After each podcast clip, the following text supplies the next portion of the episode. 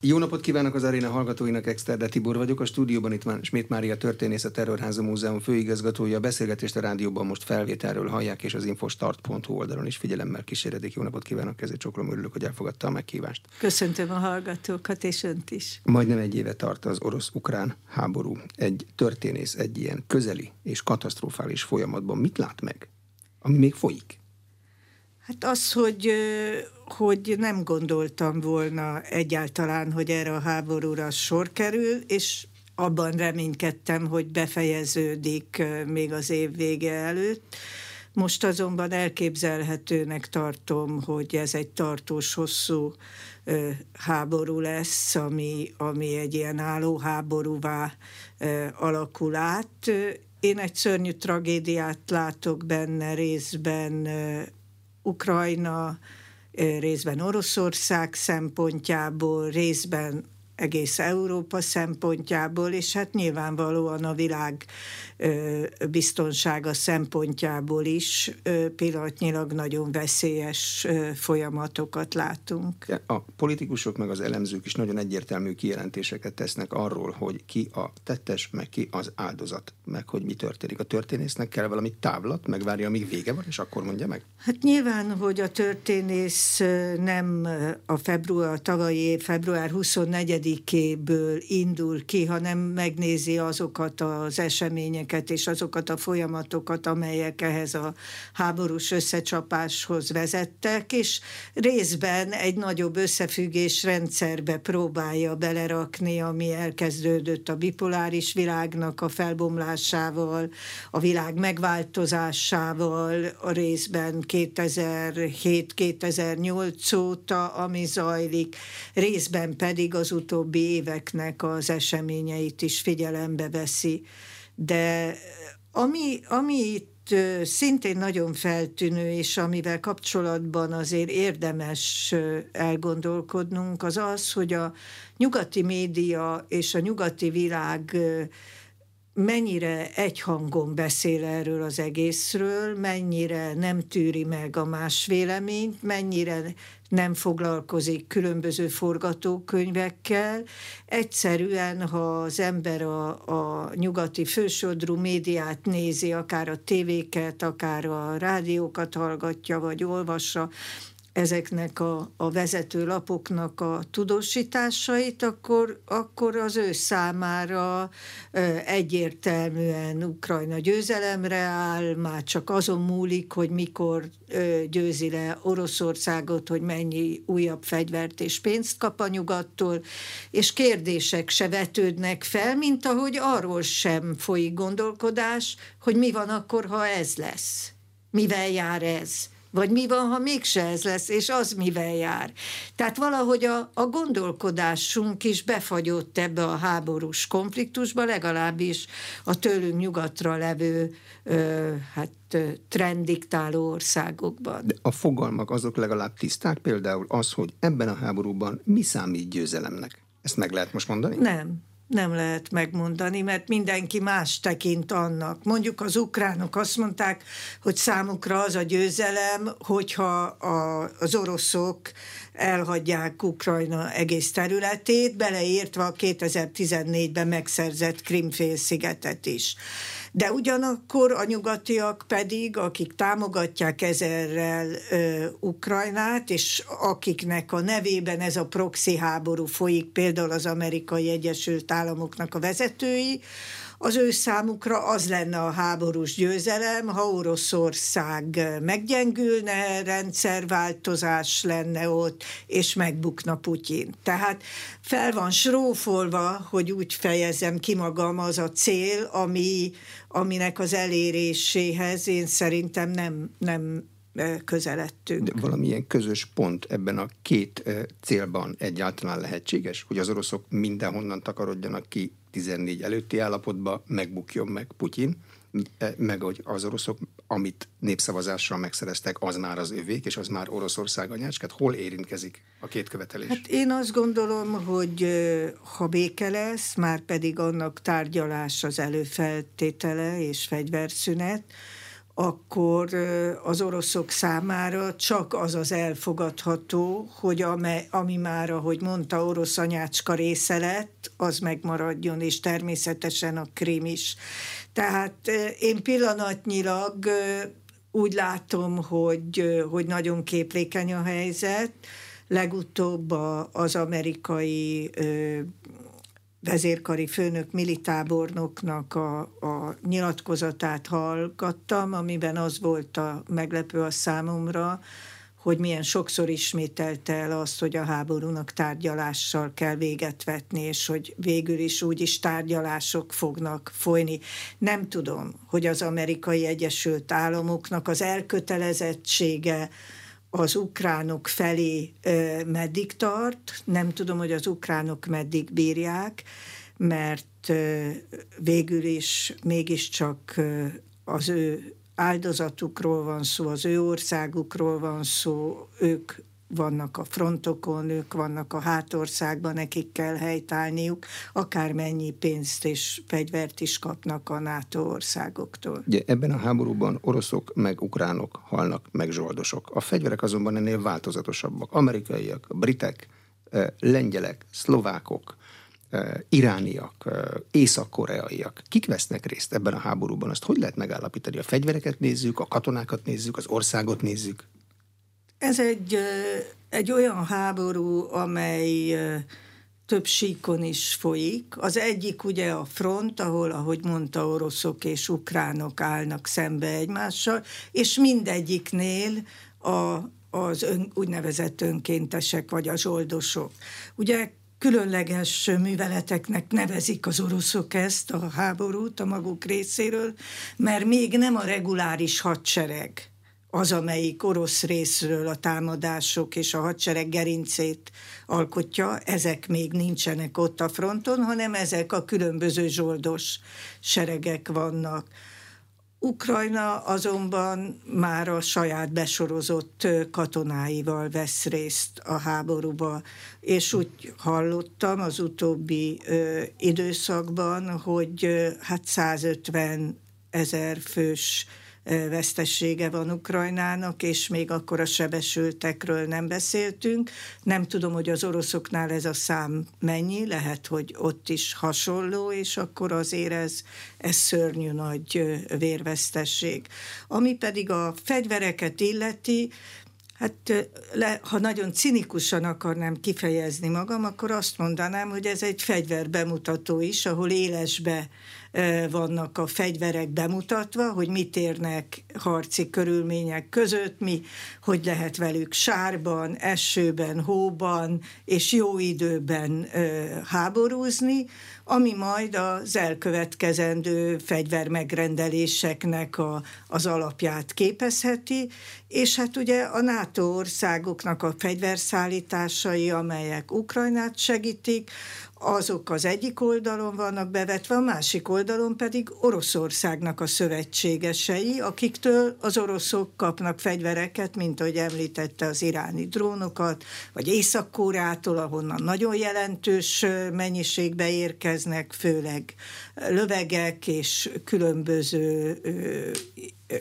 hozzá hát, ilyen... Leginkább fogyóanyag, lőszereket kapnak. Lőszerek, ilyenek, igen. De a fegyvert szállító országok azok részesei a háborúnak, és ha igen, akkor milyen értelemben részesei a háborúnak? Azért kérdezem, mert ha a NATO részese a háborúnak, akkor nagy bajban vagyunk. Hát ha ez, ez tulajdonképpen szerintem Oroszországtól függ. Attól függ, hogy Oroszország azoknak az országoknak a háborús részvételét, akik egyébként ezeket a fegyvereket oda szállítják, ezeket NATO közbenjárásnak, vagy közbelépésnek tekinti, vagy nem. Pillanatnyilag nem akar Oroszország a nátóval szemben frontális háborút vívni, de valójában minden újabb fegyvernemnek a szállítása az ezt a veszélyt idézi fel, mert valójában ők is háborúzó fél, felekké válnak. Egész távoli területekről is kap fegyvert Ukrajna, Egyesült Államokból, Európában állomástoztatott fegyvereket. Erre a történelem ad példát, hogy egy nagyon távoli szereplő beszáll e, tulajdonképpen regionális konfliktusokban? Hát persze, mindig is volt ilyen, hát mindig is szállítottunk fegyvereket mi is, akár a, az arab-izraeli háborúba cseh fegyverekkel vívtak, meg nem tudom, hát ez, ez normális. De valami hát, érdek fűződik hozzá, azon kívül, hogy éles helyzetben próbálják ki a fegyvereket, ami egy elég cinikus érdek. De hát, de hát a, a, a hadiparnak működnie kell, azokat el kell adni, és azok, akik a, a fegyverkereskedelemben vannak, azok nem annyira nagyon finnyásak, hogy ezeket a fegyvereket kinek adják el. Legfeljebb átcímkézik, hogyha arról van szó. Tehát, tehát ebből a szempontból ö, nem érdemes ö, különösebben ö, ezt a háborút valami egészen különleges helyzetnek tekinteni. Inkább az a fajta verbális agresszió és az a fajta propaganda háború, amivel, és azok a szankciók, amelyek még külön is sújtják Oroszországot, ezek inkább azok a lépések, amelyeket az orosz félnek azért figyelembe kell vennie akkor, amikor majd a tárgyalóasztalhoz leülnek. De az számít egy tényleges, vért termelő háborúban, hogy a propaganda háborút, ami szavakkal zajlik, meg média jelenléttel Ó, zajlik, legfont... kinyeri meg? Persze, hát az a legfontosabb. Mit dönt el a propaganda háború? Mindent, a közvéleménynek a nyomását, azt, hogy a saját belső polgárai, a saját állampolgárai viszonyulnak az ő háborújához, az, hogy meddig tartanak ki, mikor fordulnak szembe vele. Ezeket mind-mind a propaganda terepének tekintik, és a hadviselésnek az egyik legfontosabb terepe, még talán fontosabb, mint maga a front. Mert hiszen, ha az embereknek az erkölcsi ereje, a harckészsége, az a fajta elkötelezettsége, hogy ő a háborúban a hazáját védi, vagy egy jó ügyért harcol, ha ez megroppan egy ellenséges propaganda hatására, akkor elvesztette, hiába van bármilyen fegyvere az embereken.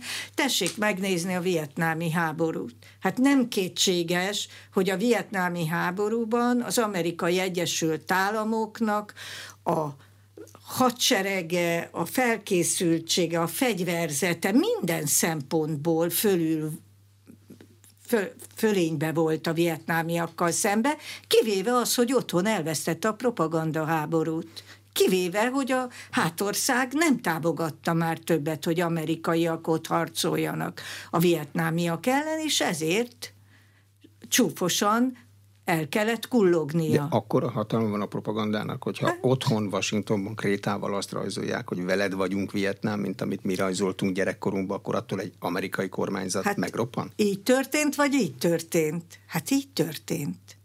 Hát az amerikai fiatalok, az amerikai társadalom úgy ítélte meg a propaganda hatására, hogy ez nem az ő háborúja. Ezért nem érdemes oda küldeni a fiataljait.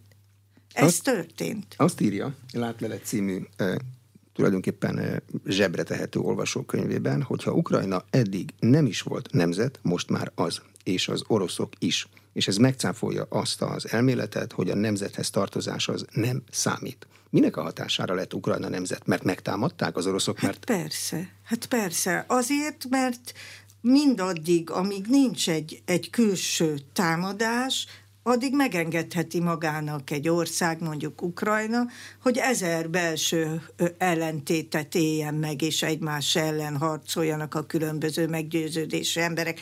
De abban a pillanatban, amikor már a, a léte, a nemzeti léte, a függetlenség, a szuverenitása forog kockán, az, hogy egyáltalán mint állam megmaradnak, akkor ez felülír mindent. De... és akkor összetolják a hátukat, és akkor megélik azt, hogy mitől ukránok ők, és miért nem oroszok. De, ahogy az oroszok is megélik ezt. Jó, de ez meddig tart? Ameddig a konkrét támadás van, és utána elindul, hogy amikor van egy győzelem bármelyik oldalon, a vereség az egy másik forgatókönyv, akkor egyben marad a nemzet, pusztán attól, hogy átélt egy honvédő háborút? Hát az egy nagyon nagy összekovácsoló erő, mert egy nemzetet a közös történelmi tapasztalatok formálnak, a közös sors formál, azok a nehézségek, amiken közösen mentek át, és azok az örömök, amiket közösen élnek meg. Ezek mind-mind egy nemzetnek a, a, az identitását erősítik. Ugye Ukrajna kilencven előtt nem létezett ilyen tekintetben, hanem a Szovjetunió része volt. Tehát csak most kezdi ezt a nemzeti identitását valójában ö, közösen átélt tapasztalatokkal és közös sorsá, közös sorsá formálással megélni. Egy nem speciális hadtörténész számára az feltűnik ebben a háborúban, hogy mennyit számít a mesterséges intelligencia, a távolról irányított fegyverrendszerek, a kommunikáció, a hibrid háború, meg ilyesmi, vagy ez a hadtörténészek terepe?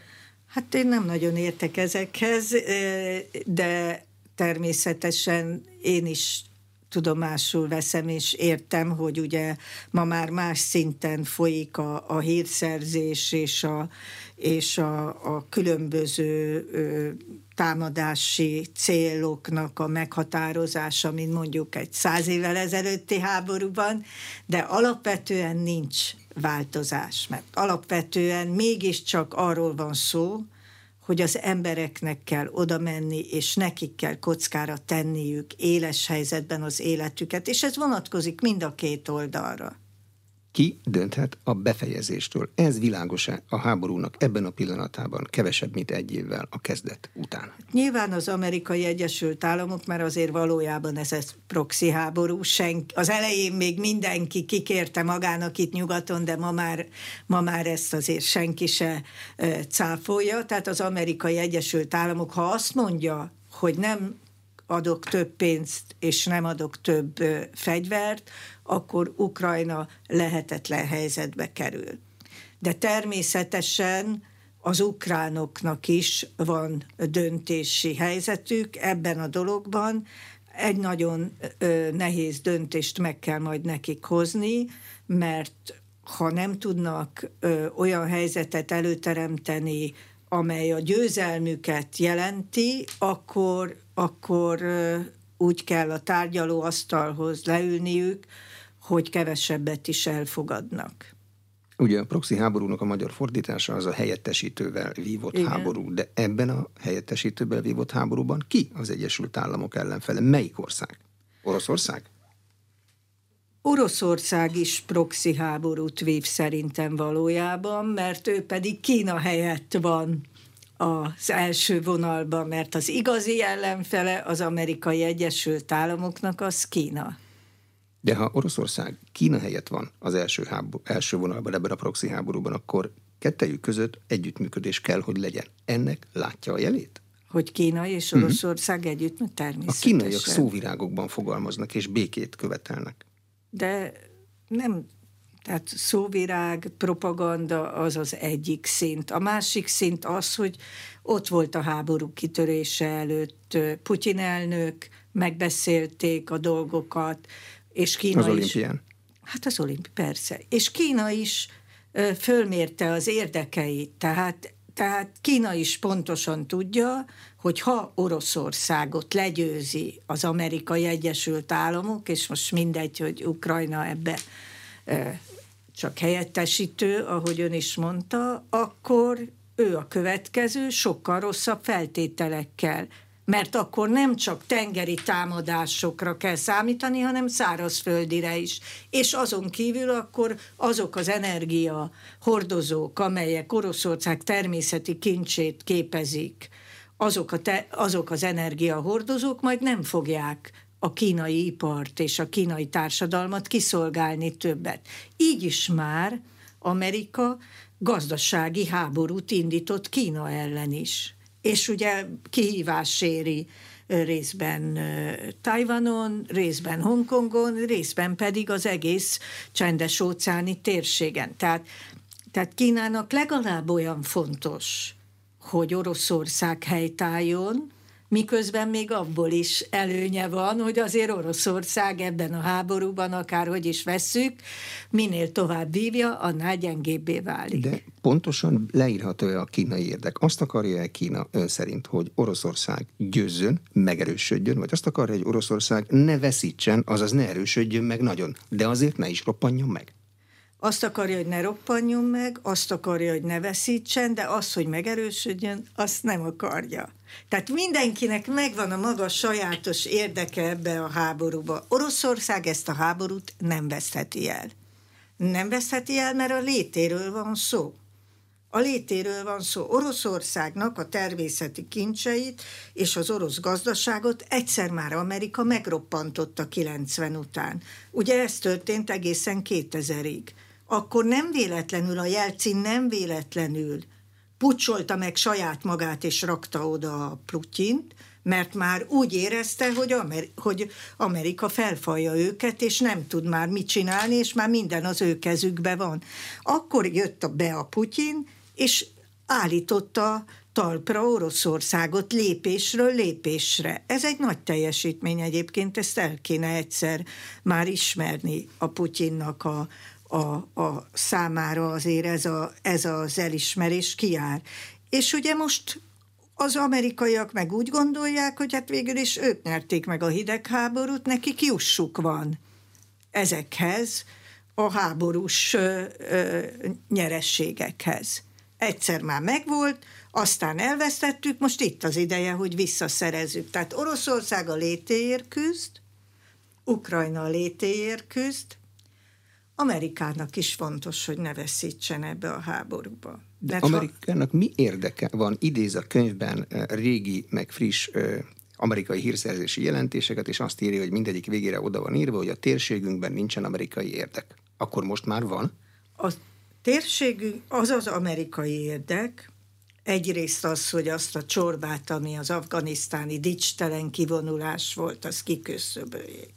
A kettő érdek, a másik pedig az, hogy Oroszországot annyira meggyengítsék, ahogy mondtam, hogy Kína számára probléma legyen, és Kína számára egy újabb irányból érkezhessen támadás. És ugye az energiáról mindig, azt ne felejtsük, ezt tartsuk mindig szem előtt, mert Kínának nincsen. Tehát Kína rá van szorulva arra, hogy energiát kapjon az arab országoktól, és rá van szorulva arra, hogy kapjon energiát ö, Oroszországtól. Most, ha Oroszországot tönkreteszik, ahogy azt akarták, hiszen Európát, az egyik legnagyobb felvevő piacát eltiltották az orosz energiától, akkor ugye Oroszország kénytelen át irányítani az energiai piacát keletre, és viszont, hogyha ha, ö, Oroszország annyira legyengül, akkor ezt nem tudja megtenni, és akkor Kína és India csak akkor fog kapni energiát, hogyha azt az Amerikai Egyesült Államok megengedi, és azon az áron, amin az Amerikai Egyesült Államok azt majd előírja. Említette Indiát, és itt van még Törökország is, ami a NATO tagja, és egy középhatalomnak számít, egy rendkívül erős hadsereggel. Ők mit csinálnak most? Mert a nyilatkozataik azok némileg ellentmondásosak. Az indiaiak általában nem mondanak semmit, a törökök pedig hol hideget, hol meleget fújnak, amikor Putyinnal működnek együtt. A törökök egyre fontosabbá válnak, hiszen közvetítő szerepet játszanak ebben a háborús konfliktusban, nem álltak be, és nem szállítanak fegyvert az ukránoknak, és nem állnak be az orosz ellenes kórusba, ők szeretnének ebből jól járni, és eddig még jól is jártak. De mi a jól járás egy Törökországnak, ahol hatvan százalékos épp most az infláció? Tehát nincsenek valami jó helyzetben gazdaságilag. Viszont a katonai erejük az meg vitathatatlan. Törökországgal kapcsolatban többféle dolog van. Az egyik, van, egyik az, hogy Oroszországhoz nagyon szoros üzleti és gazdasági és stratégiai érdekek fűzik, másrészt pedig az Amerikai Egyesült Államok részéről állandó fenyegetettséget élnek meg. Mert ugye ez a gazdasági helyzetüknek a lerombolása, az Erdogán elleni puccs, az állandó elutasítás a nyugati világtól, az a törököknek a a hűség érzeteit a NATO iránt, meg a nyugati országok iránt nem növelte.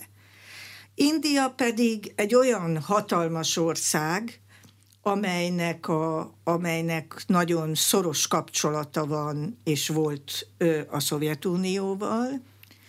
India ö, és Kína között sok konfliktus volt. Ezekben a konfliktusokban jellemzően az ő oldalukra álltak az oroszok, jellemzően szovjet fegyvereket kaptak, és ö, hiába próbálta meg az Amerikai Egyesült Államok most azt, hogy álljon India az ő oldalukra Oroszországgal szemben, India erre nem volt hajlandó. De ezek az ázsiai nagyországok, India és Kína, miközben egymással is vannak elintézendő dolgaik, ezek is főleg kivárásra játszanak. Tehát most mindenki azt nézi, hogy ki fog itt nyerni. Az amerikaiak nem nyerik meg ezt a háborút, ezt a proxy háborút, akkor az amerikai szövetségi rendszer ö, fennmaradása igencsak kérdésessé fog válni. De a Szovjetunió felbomlása után hozzászoktunk az egypólusú, az Egyesült Államok által ulá, uralt világrend mindennapjaihoz, egy békés időszak volt. Többé-kevésbé. Jó időszak jó volt, időszak igen. Volt. harminc évig tartott. Mondhatjuk, hogy jó van. Időszak volt. Igen. A világrendet az ukrajnai háború kimenetele megváltoztatja? Bizonyos szempontból igen, de nem ez változtatja meg a világnak a, az egypólusú vagy többpólusúvá válását, hanem az, hogy a kihívók megjelentek. A, a, a minden változik, minden fejlődik, és statikus helyzetet nem lehet létrehozni. Maga az a tény, ugye, hogy, hogy a hetvenkettőben a Nixon elment és megállapodott Mao Zedonggal, és Kínát átvitte a Szovjetunió oldaláról az Amerikai Egyesült Államok oldalára, és ezzel tulajdonképpen a hidegháború győzelmét Amerika számára lehetővé tette.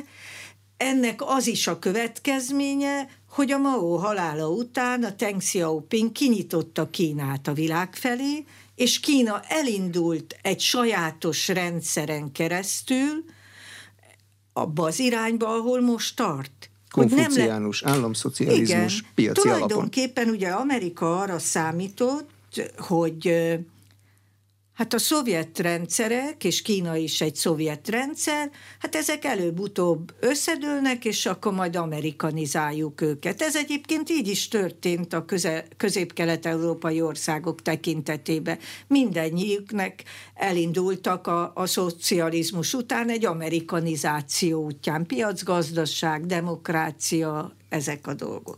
Igen ám, de Kína az egy másik, az nem a Szovjetuniónak egy kopia volt, hanem egy saját rendszert alakított ki a hetvenes évek végén.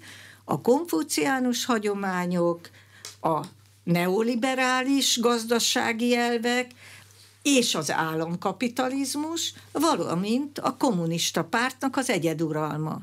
És úgy néz ki, hogy ez egy működő rendszer, amely a saját törvényei szerint fog működni, vagy működik most is, és nem fog összeomlani, ahogy arra az amerikaiak szántak, számítottak, egy picivel késleltetetten úgy, mint a Szovjetunió. És Kínának a gazdasági teljesítménye, a politikai teljesítménye kihívóvá növelte Kínát. De arra nem lehet számítani az amerikaiaknak, hogy a kínai gazdasági rendszer, meg a politikai rendszer, ahogy az emberek egyre többet keresnek, egyre többet nézik a tévében, az úgynevezett nyugati életformát, majd ők is több beleszólást akarnak az életükbe? Vannak azért Kínában olyan jelek, a Covid lezárások utáni utolsó szakasz, amikor társadalmi mozgalmak hatására kellett a szabályokat megváltoztatni. Ez Kínában nem nagyon szokott előfordulni. Ö...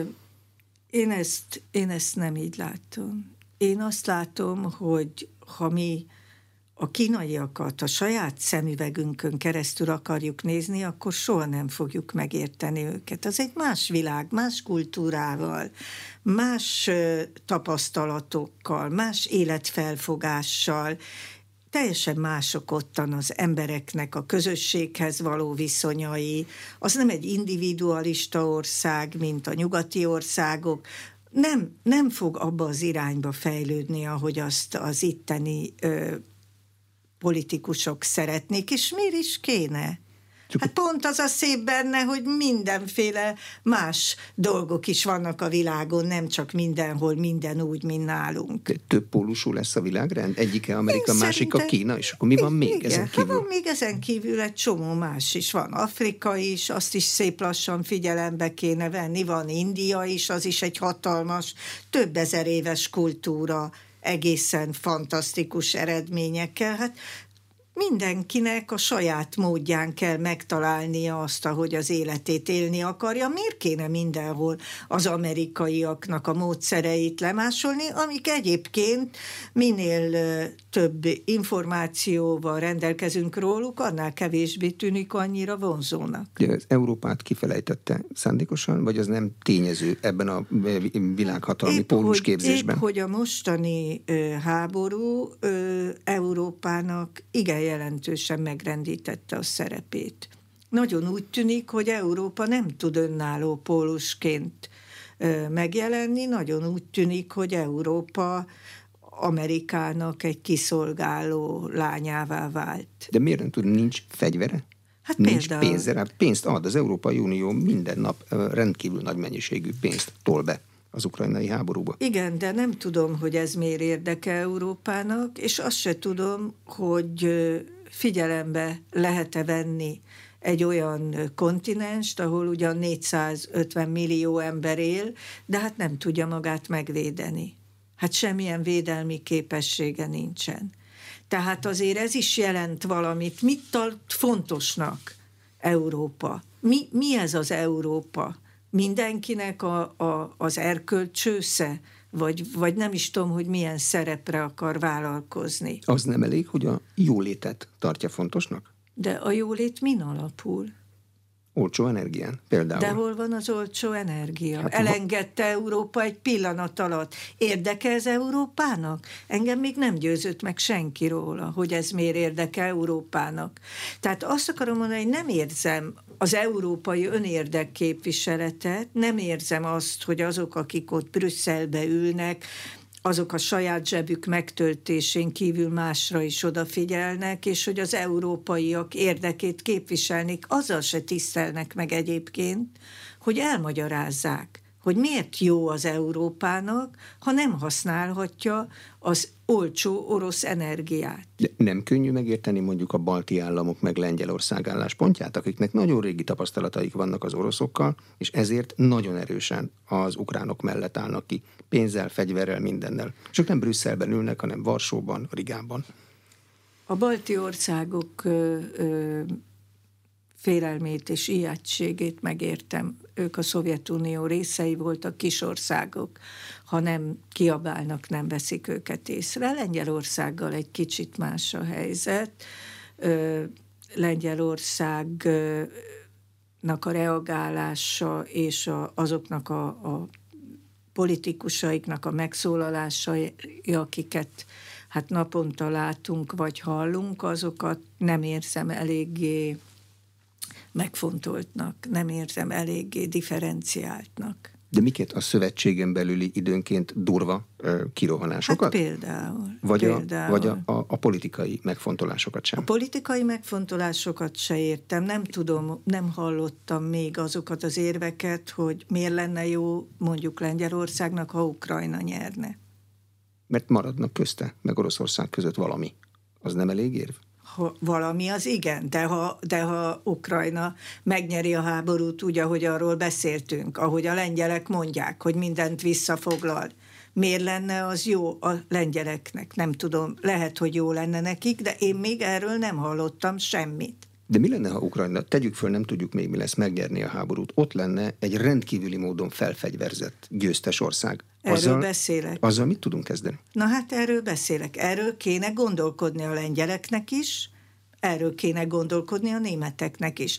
Tehát azt akarom mondani, hogy ez az, amiről a beszélgetés elején is szó volt, hogy nem, nem nincsenek az asztalon a forgatókönyvek, a stratégiák, az, hogy az európai országoknak hol van az érdekeltsége ebbe a dologba. Mert hogyha Ukrajna úgy megnyeri a háborút, ahogy arról a lengyelek meg az amerikaiak beszélnek, tehát, hogy Oroszország meggyengül és ők visszafoglalnak mindent, akkor azt tudomásul kell venni, hogy ez egy amerikanizált, állig felfegyverzett, nagyon agresszív ország lesz. Mert már most is meg lehet nézni, hogy hogy beszélnek az ukránok, miközben még nem nyertek. De már olyan végtelenül agresszívek, és olyan végtelenül fenyegető módban beszélnek mindenkivel, ami az embert azért elgondolkodtatja. Tehát én, nekem a legnagyobb problémám az, hogy nincsenek nyílt ö, viták, nincsenek nyílt érvelések arról, hogy mi ennek a tétje Európa számára, az európai országok számára ennek a háborúnak. Kinek kellene az asztalra tenni egy forgatókönyvet erről? Az Európai Uniónak, hát az egyes országoknak? Az egyes országoknak, és nálunk az a helyzet, hogy nálunk még vannak nyílt viták, hát különböző vélemények vannak nálunk. Az embereknek vannak támpontjaik, amik alapján informálódhatnak és elgondolkodhatnak.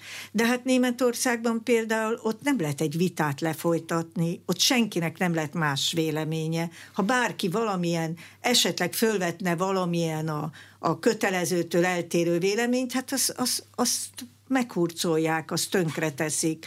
Hát ahogy azt a diktatúrákban szokták. És hát ugyanez, a, ugyanez van Lengyelországban, ott is csak egy hang hallatszik. Én azt gondolom, hogy e, miután a háború itt van a, a szomszédunkban, ez a mi életünket határozza meg most is, amik folyik, de a végén is a mi életünket fog, fogja meghatározni. Hát erről azért érdemes lenne elgondolkodni. Miért olyan érdekes az ön számára Németország? Nagyon sokat ír róla. Mert Európa legnagyobb, legerősebb országáról beszélünk. Nem csak a legnagyobb gazdaságáról? Az erő, az például fegyveres erőt is jelent, most fogyasztják a harmadik védelmi miniszterüket. Igen, fegyveres erejük nincs, erről is beszéltem, hogy én ezt milyen őrületes hibának tartom, de hát azért nyolcvannégy-nyolcvanhat millió ember erről beszélünk. Tehát számszerűleg is a legnagyobb ország most, ha így akarja. Azon kívül Európa középen van. Európa közepén van Németország. Félig keleti, félig, ha úgy tetszik, nyugati. Tehát összeköt, tehát Európa szívében fekszik. Tehát már földrajzilag is adja magát az, hogy nem megkerülhető. De mi változik nálunk, ha Németországban változik valami? Minden. Azért, mert autógyáraik vannak náluk? Hát nem csak azért, han, azért, mert egy csomó ö, munkaadó van itt, hanem azért, mert Európának a, a meggyengülése az mindenkire ki fog hatni. Ha a német ö, ö, ipar megfekszik, az az e, euróra is kihat. És akárhogy is nem vagyunk a tagjai az eurozónának, azért az is érint minket. Tehát minden, minden szempontból lényeges a számunkra, hogy mi van Németországban. De attól tart, hogy a német ipar megfekszik? Az egy óriási ipar. Hát én szerintem igen, elég nagy a, elég nagy a rizikó. De pusztán azért, mert nincsen megfelelően olcsó energiájuk? Hát részben azért, mert nincsen megfelelő energiájuk, részben azért, mert nem az informatikai fejlesztéseket nagyon sokáig, és még mindig elmulasztották, részben azért, mert kül kereskedelemre van utalva a német gazdaság, és Kína a legnagyobb külkereskedelmi partner. Olaf Scholz elzarándokolt Xi Jinpinghez. Igen, de mit írt az amerikai sajtó erről? Mit írtak az amerikaiak erről? Tehát Amerikából eszméletlen nagy nyomás van Németországon azért, hogy álljon be a Kína ellenes sorba. Na most én nem úgy látom, hogy Németország olyan különösebben ellen tudna állni az amerikai nyomásnak. Végül is egy megszállt országról beszélünk. Azért azt se felejtsük el, hogy a Német Egyesülés óta nem volt egy olyan ö, kancellárja Németországnak, amelyik felmerte vetni azt, hogy talán a csapatok, a megszálló csapatok kivonulhatnának végre. Nem kényelmes így a németeknek? Nem kell nekik fenntartani a hadsereget? Rammsteinben ott van a igen, támaszpont? De, de mindennek ára van. Ennek az az ára, hogy amikor fölrobbantja egy terrortámadás az északi áramlatokat, amelyek Európának is, de elsősorban Németországnak az energiabiztonságát szavatolták, akkor a németek úgy csinálnak, mintha nem történt volna semmi. Minden ország ezt háborús, ö, ö, háborús kázus bellinek tekintette volna. Nem tudok elképzelni olyan országot, amelyik nem. Nyilván nem volt ott a cső mellett, amikor fölrobbant, senki nem volt ott, de azt ki lehet következtetni, hogy ez kinek az üzenete, kinek? Vagyis kinek az üzenete, kinek volt? Én Biden elnöknek a saját szájából hallottam, rajta van a YouTube-on, mindenki megnézheti, amikor Scholz kancellár jelenlétében azt mondja, hogy gondoskodni fogunk arról, hogy az a vezeték az ne lépjen életbe, és hogy az, az nem működjön. És amikor rákérdez az újságíró, hogy hát de mégis német fel, felségterületen van, akkor azt mondja, hogy megoldjuk, nyugodjon meg, megoldjuk. Tehát azt akarom mondani, ha nem is az amerikaiak ö, voltak azok, mert el tudom képzelni, hogy mások voltak, egyértelműen nem az oroszok voltak. Mert ha az oroszok lettek volna, akkor már kirakják a bizonyítékokat, és mindenki tudná, hogy az oroszok voltak. Ha viszont nem az oroszok voltak, akkor csak a szövetségesek lehettek. És azért egy országnak, amelyiknek nincs hadserege, és amelyikkel szemben a szövetségesek így viselkednek, hát annak a, annak a jövőjéért azért nem tenném tűzbe a kezem. Lát a német belpolitikában elképzeléseket a német jövőről? Nem, alternatív elképzeléseket? Nem, nem. Tehát azt látom, hogy volt a németeknek egy zöld pártjuk, amelynek, amely atomellenes volt, Amerika ellenes volt, békepárti volt, és szénellenes volt. Na most talán még két hónapig Amerik, ö, atomellenesek maradnak, de háborús uszítók lettek, Amerika barátok lettek, és támogatják a, a széntüzelést és a szénenergiának a felhasználását. Hát, és, és senki nem szól ellenük semmit. Tehát Németországban, ha megnézi a német sajtót, hallgatja a, a német híreket, elolvassa a cikkeket, azon kívül, hogy rettentő unalmasak, és nagy erőfeszítésbe telik az embernek odafigyelni, ott nincs egy olyan hang, amelyik ezt számon kérné, vagy amelyik föltenni ezeket a kérdéseket. Hát nem, mert hiába tették fel az ellenzéki képviselők, az á ef dé-nek a vezetője többször a kérdést, meg a, a Wagenknecht, aki a, a baloldalnak a képviselője, például a, az északi áramlatok felrobbantásával kapcsolatban azt a választ kapták, hogy államtitok, ezért nem válaszolnak nekik. Nincs a közvéleménynek nyomása abba a tekintetben, hogy azért mégis jó lenne tudni, vagy illene tudni, vagy valami. De miért nincs egyosztató a német sajtó? Azért nincs? Hát persze, hát ott nincs, nincs másik hangot, nem lett mását. Nem. Most fogadtak el egy olyan törvényt Németországban, ami azt mondja, hogy aki a államellenes megjegyzéseket tesz, azt föl kell jelenteni, és azt meg kell hurcolni, nem tudom, azt most nem tudom, hogy börtönbe is kell zárni, vagy nem tudom, mi lesz vele.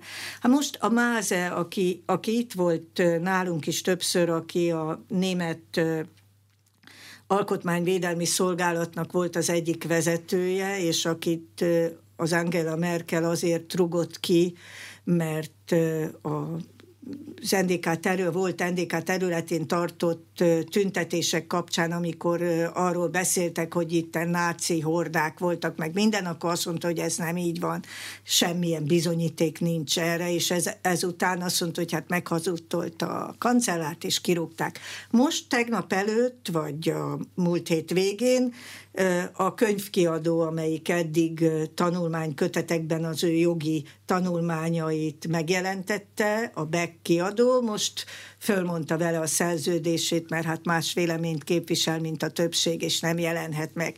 Tehát, tehát nem, nem egy ismeretlen dolog, mert az ötvenes években is körülbelül így volt nálunk, mikor már én voltam felnőtt, akkor már azért itt kicsit szabadabb volt a légkör, de hát ilyen Németország. Hát szilveszter éjszaka majdnem minden nagyvárosban tomboltak a, a migráns fiatalok, meg a férfiak, és ezt a német média, a mainstream média, a fősodor nem merte elmondani, miközben az emberek látták. De benne van a koalíciós szerződésükben, hogy legalizálni fogják nagyon sok bevándorló csoport tartózkodását, a igen, kettős állampolgárságot. Olyan ö, ö, illegális migráns van, akit már kiutasítottak, csak mégis ott vannak. Viszont azt mondják, hogy az illegális migrációt meg meg akarják fogni.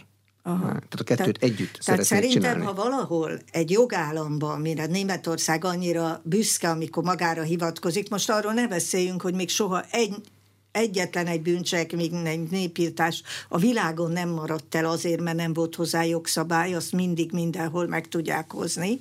Tehát csak azt akarom mondani, ahol állítólag jogállam van, és van háromszázezer illegális migráns, akiket a német törvények szerint már kiutasítottak, és mégse utasítanak ki, mert mégis ott vannak, akkor ott azt gondolom, hogy ott a jogállammal vannak pici problémák, és nehezen tudom elhinni, hogy meg fogják akadályozni a további illegális migrációt, mert már azt se szabad mondani, hogy illegális migráció.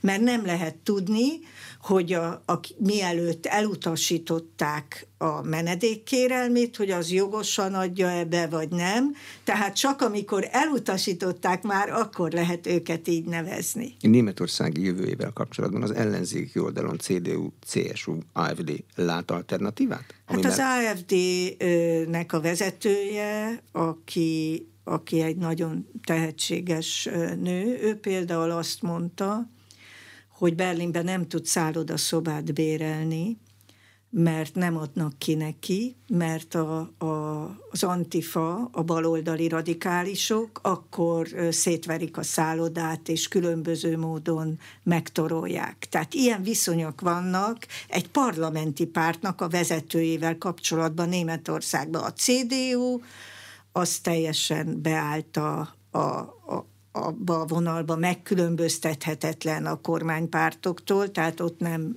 nincs semmiféle ö, eltérés, ha azokkal fognak ö, koalícióra lépni, mondjuk valamelyik párt, mondjuk a zöldek. Nemrég kimondta a C D U az új ö, megha- az identitásának, az új meghatározásának a középpontjában az van, hogy ők a környezetvédelem pártjai. De azok a zöldek? Hát, de most már C D U is az. Ez valami együttműködési megállapodás kezdete, hát vagy ott lát szabad akar, teret? Nyilván, nyilván velük akarnak koalícióba lépni, és le akarják cserélni a szocikat, és akkor, akkor így akarnak kormányra kerülni. Nem tudom, nem tudom, hogy mi van a fejükben, nem tudom, nem látok ott a politikai életen belül ö, olyan erőt, amelyik egy, egy más irányt tudna képviselni Németországban, és azt gondolom, hogy miután, még egyszer mondom, nagyon fontos ország, nagy ország, nagy gazdasági ereje van, meghatározó az Európai Unióban is, nem véletlenül német a, a bizottságnak az elnökasszonya, ez a von der Leyen asszony, aki többször megbukott a német politikába, most az, az Európai Unió élén vitézkedik, tehát én, én azt gondolom, hogy ott is nagy befolyásuk van, és olyan az unió is, amilyenek a németek tulajdonképpen. Nem olyan az unió, amilyenek a németek meg a franciák? Ők mindig tengelyt alkotnak, közös kormányüléseik vannak. Igen, éppen most nem is tudok, nem tudnék a franciákról semmit mondani, én nem tudom, hogy azok, azokkal mi van. Azt egy időben gondoltam, hogy a Macronnak vannak elképzelései, és hogy tud egy önálló politikai irányt képviselni. Ma már nem gondolom ezt, egyáltalán nem tudom, hogy ő képvisele valamit, vagy bármit, vagy, vagy Franciaországnak van-e még ereje bármihez, nem, nem látom ezt. Azt látom, hogy állandó sztrájkok vannak, nyugtalanságok vannak, lázadások vannak. Nyugdíjreformot csinálnak, most már sokat gyára neki fognak. Igen, igen, és, és hát ez a nyugdíjreform is, ugye, hát nem a hetven évet célozza meg, hanem két éves emelésekkel próbál közelebb menni ahhoz, ahogy, aminek lennie kéne. Tehát nem, nincsenek illúzióm Franciaországgal szemben. Spanyolország az azt csinálja, amit mindig is, osztja az embereknek a pénzt, azt majd a németek csak kifizetik, az olaszok szintén, tehát nem, nem, nem jó állapotban van az Európai Unió, és ezen keresztül egész Európa nincs jó állapotban. És ugye arról is gondolkodni kéne, hogy Európa, ha kénytelen leválasztódni az oroszokkal való együttműködésről, akkor ezzel nyer vagy veszít. Ez is egy nagyon fontos kérdés, mert az Amerikai Egyesült Államoknak az érdekei nem biztos, hogy egybeesnek az európai érdekekkel. Köszönöm szépen. Az elmúlt egy órában Schmidt Mária történész, a Terror Háza Múzeum főigazgatója volt az Aréna vendége. A műsor elkészítésében Módos Márton főszerkesztő vett részt. A beszélgetést a rádióban most felvételről hallották, és az infostart pont hu oldalon is figyelemmel kísérhetik. Köszönöm a figyelmet, Exterde Tibor vagyok.